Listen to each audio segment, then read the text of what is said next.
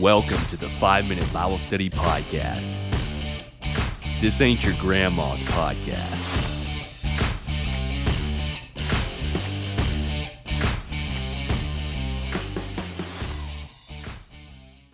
Welp, it's me again, Aaron Batty, your host on the 5 Minute Bible Study Podcast. As always, brought to you by 5MinuteBibleStudy.com. Today's feature resource is 30 Days of Family Worship. Go to 5MinuteBibleStudy.com. You can click on the drop down menu at the top of the page. There should be a 5 minute Bible series option. Going on that link, there are several different Bible series available and one of those is 30 Days of Family Worship. This was a project that I launched last January, extended into, I think it maybe did the whole month of January, every single day. We had uh, a, a, different father, with a few exceptions. I did a, a few of the days of family worship, but a different father who would lead us through a video of how he does family worship with his family at home. I had something like 25 different fathers who participated it was really great to see the different variations, the little different things they might have done, tweaked a little bit differently. And then at the end, the father would give his two cents about why this is an important uh, practice and why it's such a blessing to his family. And so that was uh, a little project that I did last year to promote families participating together, reading the Bible, praying together, and sharing just a few spiritual insights as a family. This is something that all families can do. I want to re uh, instill this into our listeners. If you have a family, if you are thinking about starting a family, this is something you need to do. Uh, I won't go any more into that. If you want to know more about family worship, go watch the series. It's a good time of the year to jump on that. This episode 8 I have entitled Finding Yourself in Scripture. And this was really in, inspired, this whole episode was inspired by my brother in Christ, Wade Branch. Wade, giving you a plug there.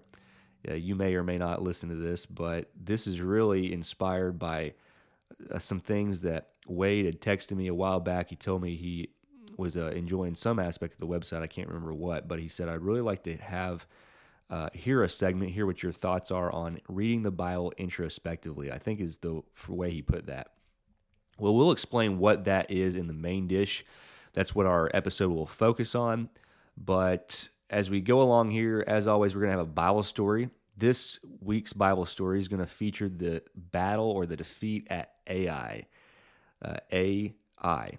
Ai. I guess that's how you pronounce it. That's how I always pronounce that name of that city in the Old Testament from Joshua chapter 7. Then we're going to have a little commercial break followed by the main dish, finding yourself in Scripture. We'll fill out that little uh, pursuit about reading the Bible introspectively. And then I'll give you a little foot and mouth syndrome. Again, we are running out of these, so we would like to have some more. I've been choice with my words recently in the pulpit, and so I'm not helping myself provide new material. But, anyways, we will have foot and mouth syndrome. Something I want to tell you, I said recently that uh, got me in trouble with the people 80 years old and above. Without further delay, let's get into Bible stories. And that donkey got up not too far away from that angel of the Lord. Send me a man to fight with me. Esau, let me tell you a story that will prove to you that I can defeat that giant. And he says, No, I can't do that. You're my master's wife. As I stated, this week's Bible story is taken from Joshua chapter 7, the whole chapter. If you wanted to go back and fact check me. What I like to start telling people now, I'm going to start telling you at the beginning of every Bible story. The facts of this story are in the scriptures. So go back and read it to make sure that I'm not adding or taking away. Sometime I will add dramatic effect. That most of the time is in my tone of voice or whatever, but sometimes I'll describe things in ways that they could have been true. The text doesn't really tell us one way or another, and so we try to bring it to life by adding details. I might do that in the story just fact check me. Joshua chapter 7. Okay, this is right after the battle at Jericho. You'll remember the story where the whole army of Israel marched around the city seven times, uh, seven days, seven times on the final day, and then played all their trumpets. and they shouted, Rah! and the t- walls of the city came falling down, crashing to uh, spare only Rahab, the harlot, and her family. She was known as Rahab the harlot, but she wasn't a harlot after she converted to the Hebrew faith of the one true God. Anyway, then they go on to the next town and they're on a rampage. God tells them to start their conquest, the conquest of the land of Canaan, and they're going to approach the Jordan River, which divides the Canaan on the west side from the wilderness on the east side. Well, they're still in the wilderness and they come to the to the nation of Ai. And the nation of Ai was much, much smaller, of way lesser reputation in terms of strength and formidity than the nation of Jericho. So this should have been just a, a piece of cake, piece of cake. But they get up here and it's not a piece of cake. J- Joshua is the leader of God's army. Moses has passed away at this point. So Joshua is now leading God's people, and Joshua assembles a little group of soldiers and it says actually here 3,000 men. So, so 3,000 men. They had thousands of men in their army, but he's like, nah, this is such a small city. And, you know, what we just did to Jericho, we're going to take 3,000 guys and we'll just be done with this by noon. Maybe we'll have a nice picnic afterwards. Well, instead, Ai comes out of the scre- city screaming and yelling. There must have just like been some cavemen, crazy dudes. And they come, ah! And they chase these 3,000 men and kick their heinies. And the 36, is it? I believe it's 36 men. Fact check me on that. Um, yes, exactly.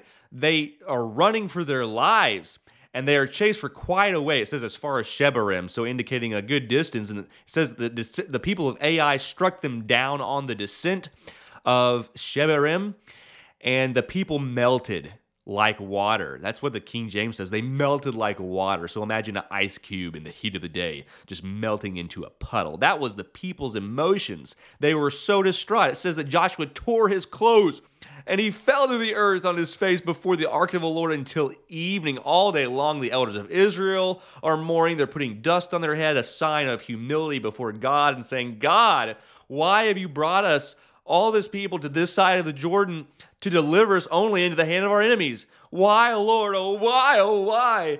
And God, it's in verse 10 says, Get up with an exclamation point. Get up. Why do you lie like this on your face? It's like they should have known what the problem was, but they didn't. And he says, Israel sinned. They've trespassed my covenant that I gave you. They've taken some of the spoils from Jericho that I told them not to take. And Joshua's bewildered. He obviously, it sounds like he didn't know this was going on because he just he had no clue why God would bring them this far to conquer Canaan. And before they've even crossed the river, they're getting their heinies kicked by little Ai. So God tells him, He says, you got to do something about this. You're not going to be able to defeat Ai or nobody until you get this sin eradicated from the camp. Uh, in fact, we'll read specifically what he says in verse 13. He says, Get up, sanctify the people. There is an accursed thing in your midst. So, Israel, you cannot stand before your enemies until you take away the accursed thing from among you. So, God tells Joshua, He says, Call all Israel to the camp of meeting tomorrow. That meant the tabernacle.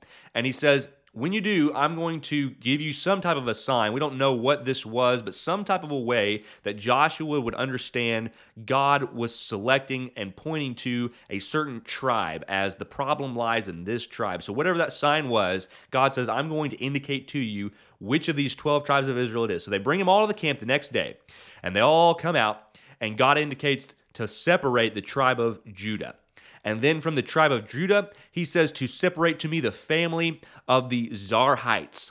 And he brought the family of the Zarhites. And, and then he said, I want you to bring every single man from this family. And so when, after he did, uh, then Zabdi, it says, or Zabdi, he was taken. And this patriarch, he had a large family himself. Of his family, all the men came forward. And Achan, the son of Carmi, he was the man that was finally singled out out of all this triaging uh, Achan was the man that it came down to. And obviously, he was the one who had kept some of these spoils of war. And Achan answered Joshua and said, Indeed, I have sinned. He doesn't even try to argue his case, he doesn't try to lie. He knows that if God could find him amidst this huge people, that he couldn't lie to God. There's nothing getting around this. And he said, When I saw the spoils, a beautiful Babylonian garment, 200 shekels of silver, and a wedge of gold weighing 50 shekels, I, I covered them, I took them. And, and there they are, hidden in the ground underneath my tent. They buried him. And the indication is, from what happens after this, that it wasn't just Achan that had done this. I mean, his family was in on it. It's indicated because after this, Joshua sends messengers. They dig up the spoils of war. Sure enough, they're right where Achan said they would be. And then he calls forth Achan and his whole family. And it says, uh, well, God had originally said, whoever it is that this sin is among them, take them and burn them, uh, execute them. And so Joshua says, Why have you done this? Why have you troubled all of us? 36 innocent soldiers of Israel have died because of what you did. Mean, he doesn't say that explicitly, but that's implied. And so all Israel stoned them with stones, a gruesome death, and then they piled up their bodies and burned them for a witness to all the people that you do not do this. When God tells us to do something, and He's been so gracious and so merciful to us to bring us out of Egypt and bring us all this way through the wilderness, then we, the least we can do is not take spoils of Jericho when He says, don't take spoils of Jericho. That's the whole message, you know? And so that's the that's a great story, a great example to show us that one person or even one family in this case can affect an entire community. This has been on my mind recently. I hope that it helps you and you can take this, understand it a little bit better now, and maybe you can make some applications from that. If you have young children and go to church, you've experienced your child screaming at the random, most inappropriate times during the church service. The, the preacher might say, I hope you're all having a great day and you're happy to be here. And, and your kid chooses that moment to exorcise from himself seven demons that have possessed him for two years. There is a cure. You can look forward to Scream Free Church. Try Nap Time. For a full featured infomercial, go to YouTube and search Nap Time commercial. You'll be glad you did. Nap Time is a sleep time formula that comes in a spray bottle. Two simple sprays directly in the face of your child, and in five seconds, they'll be fast asleep. What exactly is in the formula, scientists are still researching, but it works, and that's really all that matters. Don't ask questions, just buy it and enjoy scream free church for the first time as a parent. Nap time. Please take note. This is a fake product. It is not actually for sale. Do not spray your children's faces with any drug induced formula that will make them go unconscious. Train them in the admonition of the Lord instead. Alrighty, it's time for the main dish. The main dish is where we talk about a major subject of discussion, and we're going to take this opportunity to talk about reading the Bible introspectively, or as I put it a little more simply, finding yourself in the Bible. Um, this happens a lot. People they read the Bible trying to see what does this passage mean to me, and this is the source of a lot of motivational quotes that are volleyed around and people throw them around rather freely, um, using them a lot of times out of context. And this can cause problems. But more so than that, we're not really focusing today on using scriptures out of context. That is a natural consequence of not reading the Bible introspectively correctly. But really, in this, we're, we're talking about when you read the Bible, instead of looking for, oh, my friend needs to read this because it totally uh, describes him and not in a good way. For example, the story of Jonah, which I'm going to play with a lot in this piece here, the main dish is, is Jonah.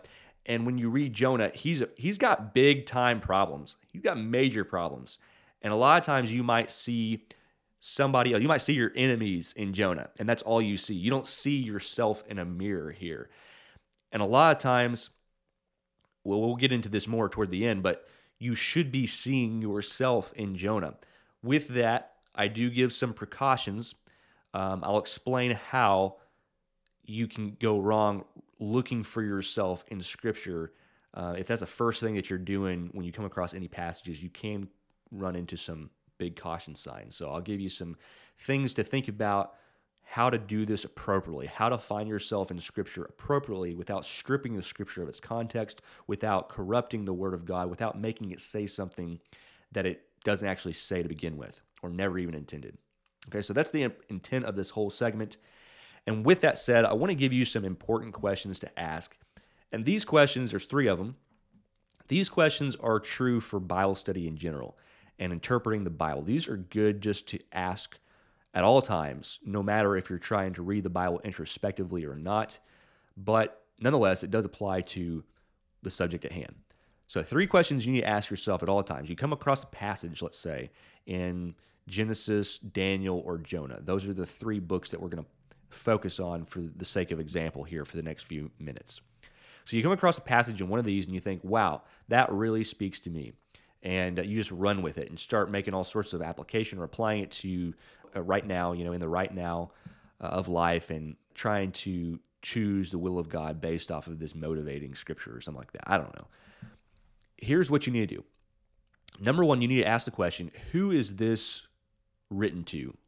Like, not just this passage, even, but the passage is within a chapter, which is within a book. Who is this book written to? Using Genesis, for example, Genesis is written to Jews in the wilderness. And a lot of times you'll see this evidenced by the fact that Moses pauses from telling a story and he'll insert a detail that would only make sense to Jews of the time that were reading that and based on the context in the wilderness. So he'll say, like, you know, there was a statute made um, maybe on a side of the river after a great event took place, and he'll say, and it's there to this day. Well, this is written to people of Moses' day. Uh, it's written to explain to them. Well, I won't say why it's written. We'll get to that in just a moment. We're focusing on who is this written to. So Genesis is written to Jews in the wilderness. The book of Daniel, quite a bit ways after Genesis. This is written to fellow Jews. So Daniel being the writer, he's writing to fellow Jews in Babylonian captivity. Jonah, I propose to you, is written to Israelites, as are all the books of the minor prophets, well, all the prophets for that matter. They're all written to the nation of Israel. That's the first question to ask. The next question is why was this book written? Or why was this passage written? Again, it's within a book. Genesis, it was written to explain the covenant history of God's covenant people prior to their entrance into the covenant land of Canaan. All that going back to God's covenant promise to Abraham in Genesis chapter 12, verses 1 through 3, which is developed more and more as you keep reading through Genesis.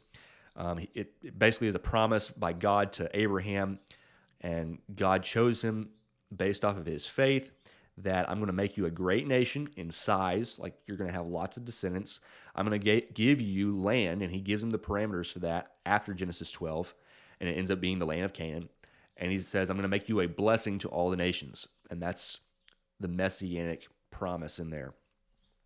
Well, it was written. To, it's a it's a book written to explain the covenant history of God's covenant people prior to their entrance into the covenant land of Canaan. Okay, and so by the end of Deuteronomy, which is the end of Moses' writing, he is giving to them uh, a little bit of history, going back over it, giving them the law once again, reminding them of the covenant they're supposed to be faithful to before they enter into this land. That's why the book was written. It's why the five books of the Pentateuch, the five books of Moses, the first five of the Bible, were written. Looking at Daniel, going back to that book again, this book, why was it written? To encourage and give hope to the Jews who may be having trouble as they're in captivity in Babylon, or maybe they're the ones that were left behind in Israel, maybe they got a hold of this letter by chance. And it's, it's written to encourage them and give them hope if perhaps they're having trouble maintaining their hope in the sovereignty of God and the promises of messianic redemption that was supposed to come, but they're in the state that they are, and it seems like all hope is gone. If you can place yourself in the shoes of somebody like Daniel, um, read chapter one of Daniel and see what all he was stripped of. And for him to have the amount of faith that he does, a lot of that was speaks to his character, and then it's invigorated by the visions that he receives that are recorded in the book, and these are relayed to the people to give them hope as well. The book of Jonah, last one, and we'll move on to the next question. The book of Jonah was written to remind Israel as a nation of their purpose in God's scheme of redemption. Now, at first, you may be thinking, like, Aaron, where are you getting that from? I'll get to that toward the end. We're just going to walk through a few things in Jonah chapter 4. Um, but it's really written to that purpose to tell Israel as a nation their purpose in God's scheme of redemption. And God's essentially telling Jonah, and as he's telling Jonah, he's talking to Israel, Jonah being a representation of Israel, a, a factual person in history, but again, as an Israelite, he represents the people for the message God wants to convey as they read this book. He's essentially telling Jonah and Israel that they were chosen in order to save the nations not to the exclusion of the salvation of the nations. And in the book of Jonah, Jonah does not, he forgets that. If maybe he forgets is not the right word, maybe he never learned that to begin with, but he certainly doesn't seem to understand it or at least agree with it uh, in chapter four of his book and really throughout the whole book. So that's why these different books are written. There are a lot of different study helps that are out there to help you walk through each book of the Bible. Who was it written to? Why was it written? And the next one, what is the meaning of this text? This is a lot of times where after you've done a lot of your own Bible study, then you bring out a, a, commentary to help with the passages you don't understand. Well, what is the meaning of this text that I'm reading? You see this motivational quote or whatever, but you want to make sure that you're applying it correctly. Or maybe you want to know what does this mean to me, and you want to make sure that you have that right. So you ask the question, what is the meaning of this particular text? Well, in Genesis chapter 1, for example, going back to Genesis, a lot of times people go to Genesis and they will argue against atheism from Genesis chapter 1. Now, there's some merit to that because a lot of arguments are levied against the first three chapters of Genesis from skeptics and atheists. So, because they go there in the first place, it's appropriate to then go there as well and respond to arguments that are brought forth from Genesis 1 through 3. But really, Genesis 1 is it was not written to combat atheism. There were no atheists back in that time. I mean, there may have been a few sparse atheists, but primarily people's problem was not atheism, but polytheism, where they believed in many gods. And Israel was unique in that they believed in only one God. So it wasn't written to combat atheism. We should understand that. It is written to give a historical account of the divine origins of man, which Israel is. It's a whole nation of men and women created by God. And so it, it, Moses gives this historical account and explains the purpose of their existence, which was to live in communion and fellowship with God and carry his glory into all the earth. And you get that from God's commission to man after he creates him in Genesis 1, right around verse 26 there. You get that. That's why that was written. It wasn't written to combat atheism, but if we'll understand that, some of the things that will continue to be revealed in the book of Genesis will make more sense and we'll understand why they're there and what they're saying to Israel and then be able to make application. That should be the sequence of our studying. In Jonah chapter 4, another passage, for example, that chapter is where you might remember it's the last chapter in the book, and Jonah goes and builds a little hut, a little shelter up on a, a little ridge, I guess you'll call it, a ledge and he's looking down on the city of Nineveh, which he just preached to, and they repented, they fasted, they prayed to God, and God showed them mercy. He's not going to destroy them. So Jonah builds this, and then God builds this, he makes this plant grow over Jonah to give him shade from the sun and the excruciating wind. But then God destroys the plant, and through all of this, he uses the plant as a parable to teach Jonah a lesson. And the meaning of that text, the whole fourth chapter altogether, which is centered on this parable of this plant, it's written to teach God's people about God's abundantly gracious and merciful, loving nature. Jonah says that very thing about God, quoting Exodus 34. Uh, he says that in chapter 4 and verse 2 that God has all these things. I knew you were this way, God. I knew that you were going to show mercy. I knew that you were going to show grace to Nineveh. Ah! And this chapter, this book is showing the fact that God is all these things and that all of his creation is the object of that love and the object of that mercy and grace, not just his Israelite creation, which throughout the Bible, and especially in going into the Gospels, we find that Israel, as by and large, has a really selfish outlook on why God created man and what their purpose is in life as Israelites. God did not create them to just save them and they be unique in their salvation and their specialness to God. They were created special to carry God as a message to the nations and save the nations. That's why the chapter 4 of Jonah was written.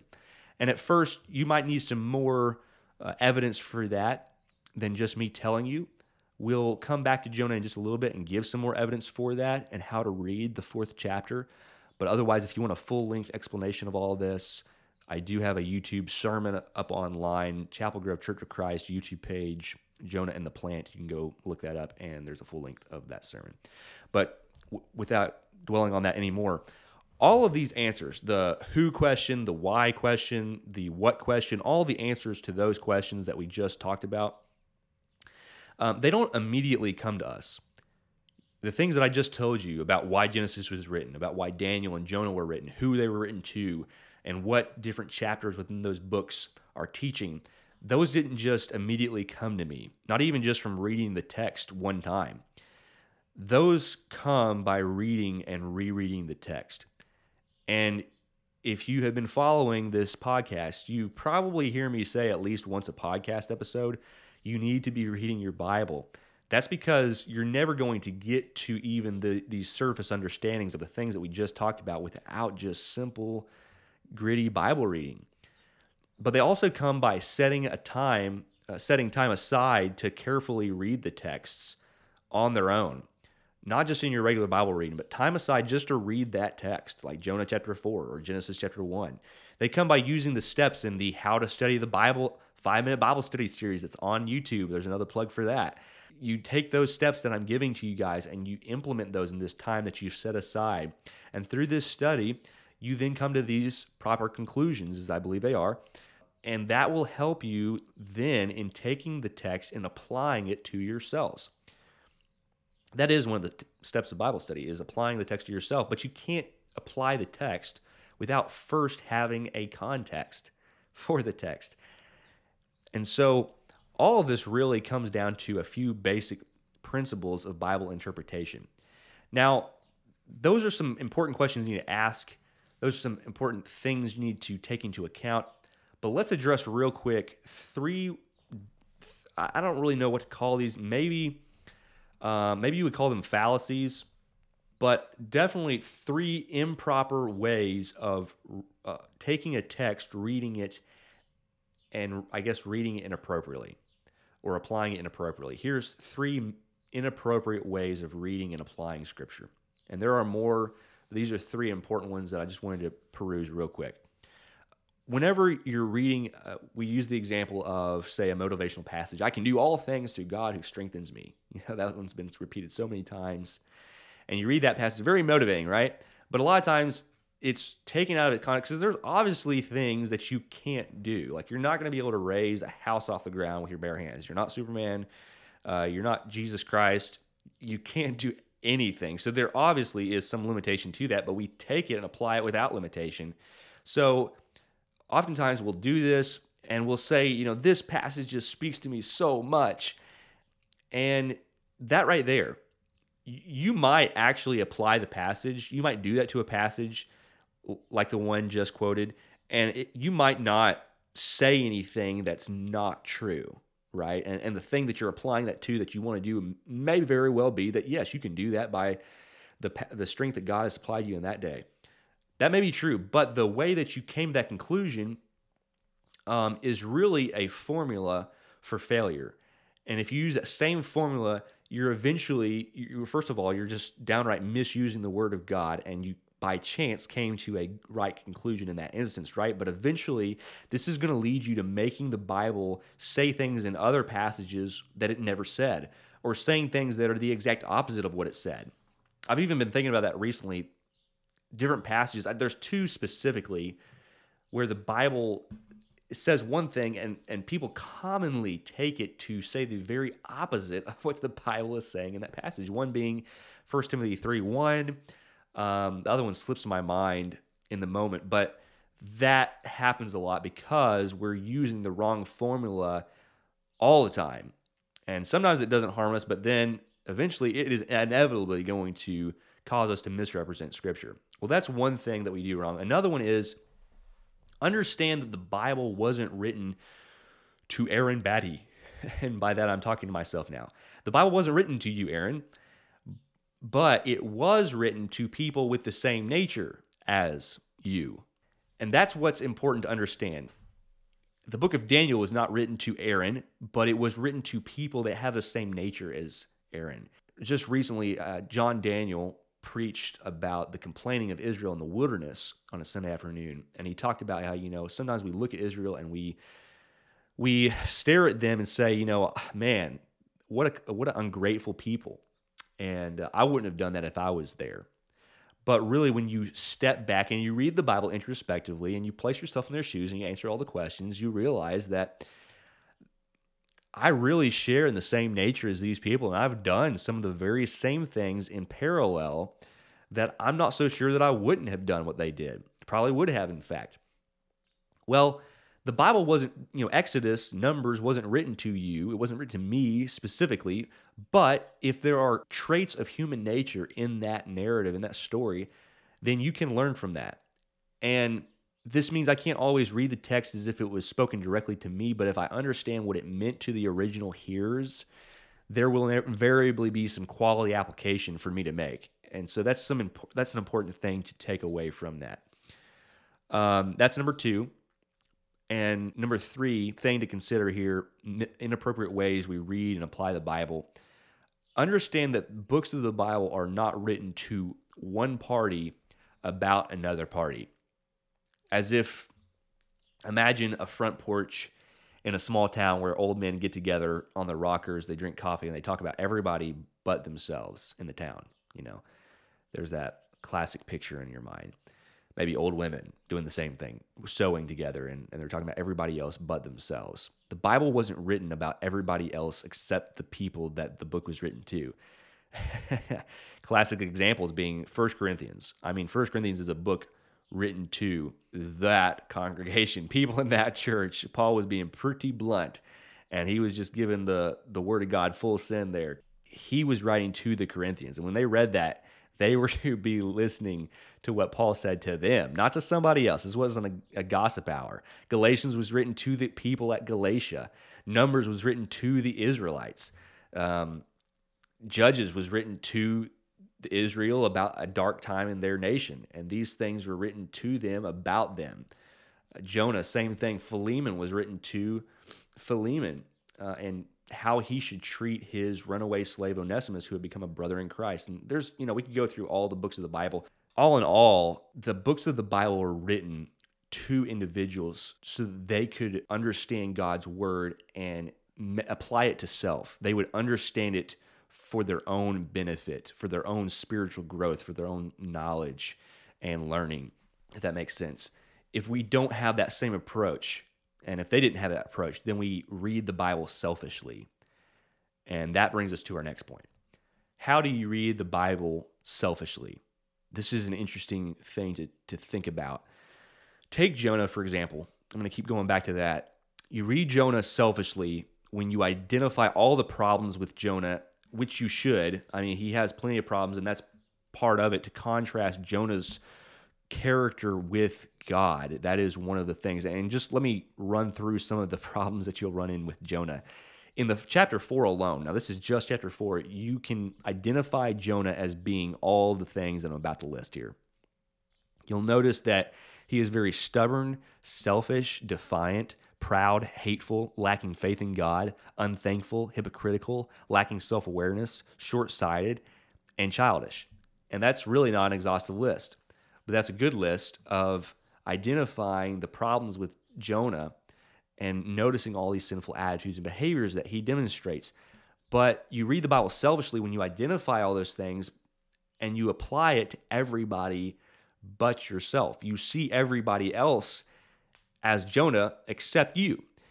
You find your enemies in Jonah. And you read the Bible selfishly when you don't allow yourself to get close enough to the text removing any chance that it might step on your toes. Does that make sense? We do this because we want to feel good about ourselves. And when the Bible pricks us, that doesn't feel good. But as Paul said in 2 Corinthians 12 and verse 10, and his whole talk about the thorn in the flesh, when we are made weak, then we are strong. And if we will get close to the Bible, close enough that to give it ample opportunity to step on our toes and to let us see ourselves in Jonah, then we will be made strong for seeing our weaknesses. I'll give you a few passages which speak to the fact that personal growth comes through pain and sometimes discomfort. Here's three different passages I think I have for you. Yeah, three different passages. Here we go. Psalm 141, verse 5 says this Let the righteous strike me, it shall be a kindness, and let him rebuke me, it shall be as excellent oil. Let my head not refuse it. Ecclesiastes chapter 12, verse 11 says, The words of the wise are like goads. Goads were like cattle prods to prick, and they cause initial pain, but they are to get the cattle going in the appropriate direction, right? Where they need to go. The words of the wise are like goads, and the words of scholars are like well driven nails given by one shepherd. Proverbs 27, verse 5 says, Open rebuke is better than love carefully concealed. Faithful are the wounds of a friend, but the kisses of an enemy are deceitful. A satisfied soul, this is an interesting one right here. It goes verse 7. A satisfied soul loathes the honeycomb, but to a hungry soul, every, every bitter thing is sweet. That, in the same context, is what he just said about the wounds of a friend being precious Satisfied soul loathes the honeycomb. People that are full to the brim don't want any more, even something as sweet as honey right from the honeycomb. But a hungry soul, in this case, people that want to grow, every bitter thing, even. We're not talking honey, we're talking like bitter herbs. Even those are sweet. I'll take anything. And he's basically saying if you will be as hungry as a poor, hungry soul out there searching for food, uh, and you'll be that hungry for wise counsel and spiritual growth, then you will grow. Then it doesn't matter how much it hurts, it will be sweet to you. When you read the Bible, uh, going back and summarizing a little bit to this point, ask the question who was this written to? Why was it written? What is the meaning of the text? And also, with that said, especially the third question right there, understand that the text comes pre applied. I got that from a book I can't remember the guy's name who wrote the book Application. It's a book on how to make application in your sermon.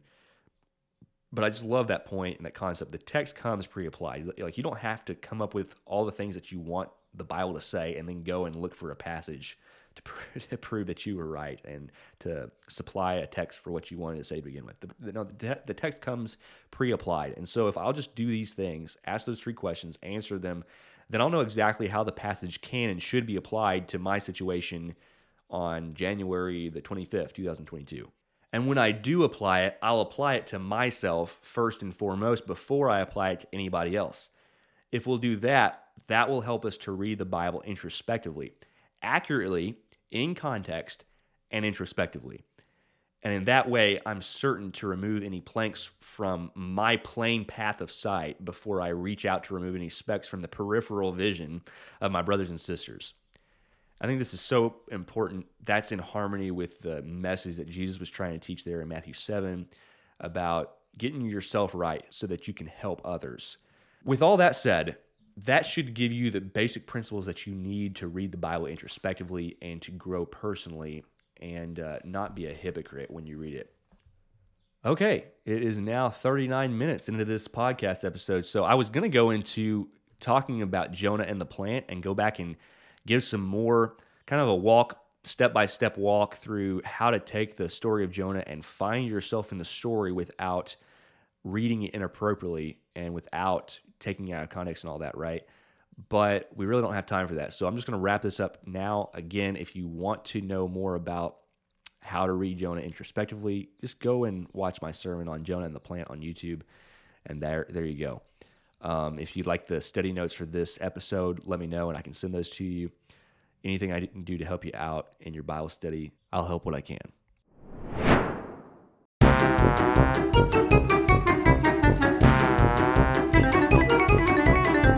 Okay, before we're done, we'll do one last foot and mouth syndrome. A while back, I was preaching, and I don't even remember what I was preaching about, and I made a com- an age comment, and I have learned. Well, I should have learned by now. Let me say this: I should have learned not to make any age comments, for better or for worse, because people will always take it the wrong way. Well, there are some. I'll, I put it this way: there are some ladies that are over the age of twenty they are well over the age of 20. and they sit on the back row every church service at Chapel Grove. And, anyways, whatever I was talking about, I think I was talking about eternity the first time I talked about this. And then recently I was, I know for sure I was talking about eternity and these ladies weren't there. And so I said it freely. I didn't have to explain myself. Well, the first time I said, I don't want to live to be 80 years old.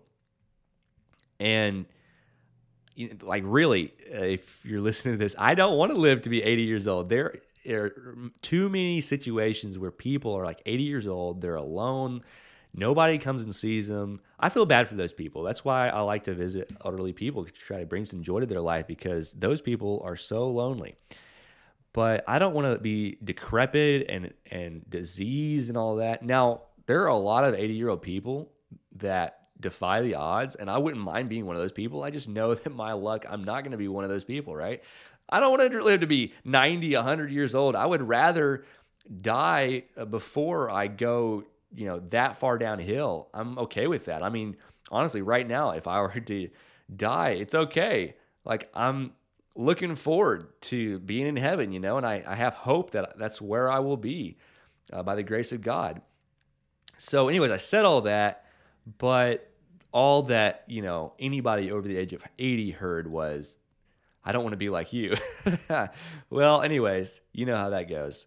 They didn't smile, and I quickly had to put in some words to try to soften the blow. Like, I don't know. I didn't talk to him afterwards. I don't know if they actually gave me the benefit of the doubt on that. Um, but now you know what I think about living really old. Well, that'll do it for this episode eight. I hope that you can say that this podcast is beneficial and that you're learning something from each of these episodes. If you will, give me a five star rating on Apple Podcasts, Spotify, any other platforms that you're listening to. Most people are listening on the Facebook podcast option, that's kind of a newer feature. You can listen on the Five Minute Bible Study Facebook page, it'll pop up after I upload the episode. But, anyways, wherever you can, give me a review. It'll help get the podcast out there. And I think next episode, we're going to talk about tips, reading tips for the letter of First John. As I've been reading through that every day this month, and from that, I've assembled a little list of reading tips that I think will help you better understand the book on your own, especially if you're a first time reader. So that's probably our next episode. I'll see you next time on the Five Minute Bible Study Podcast.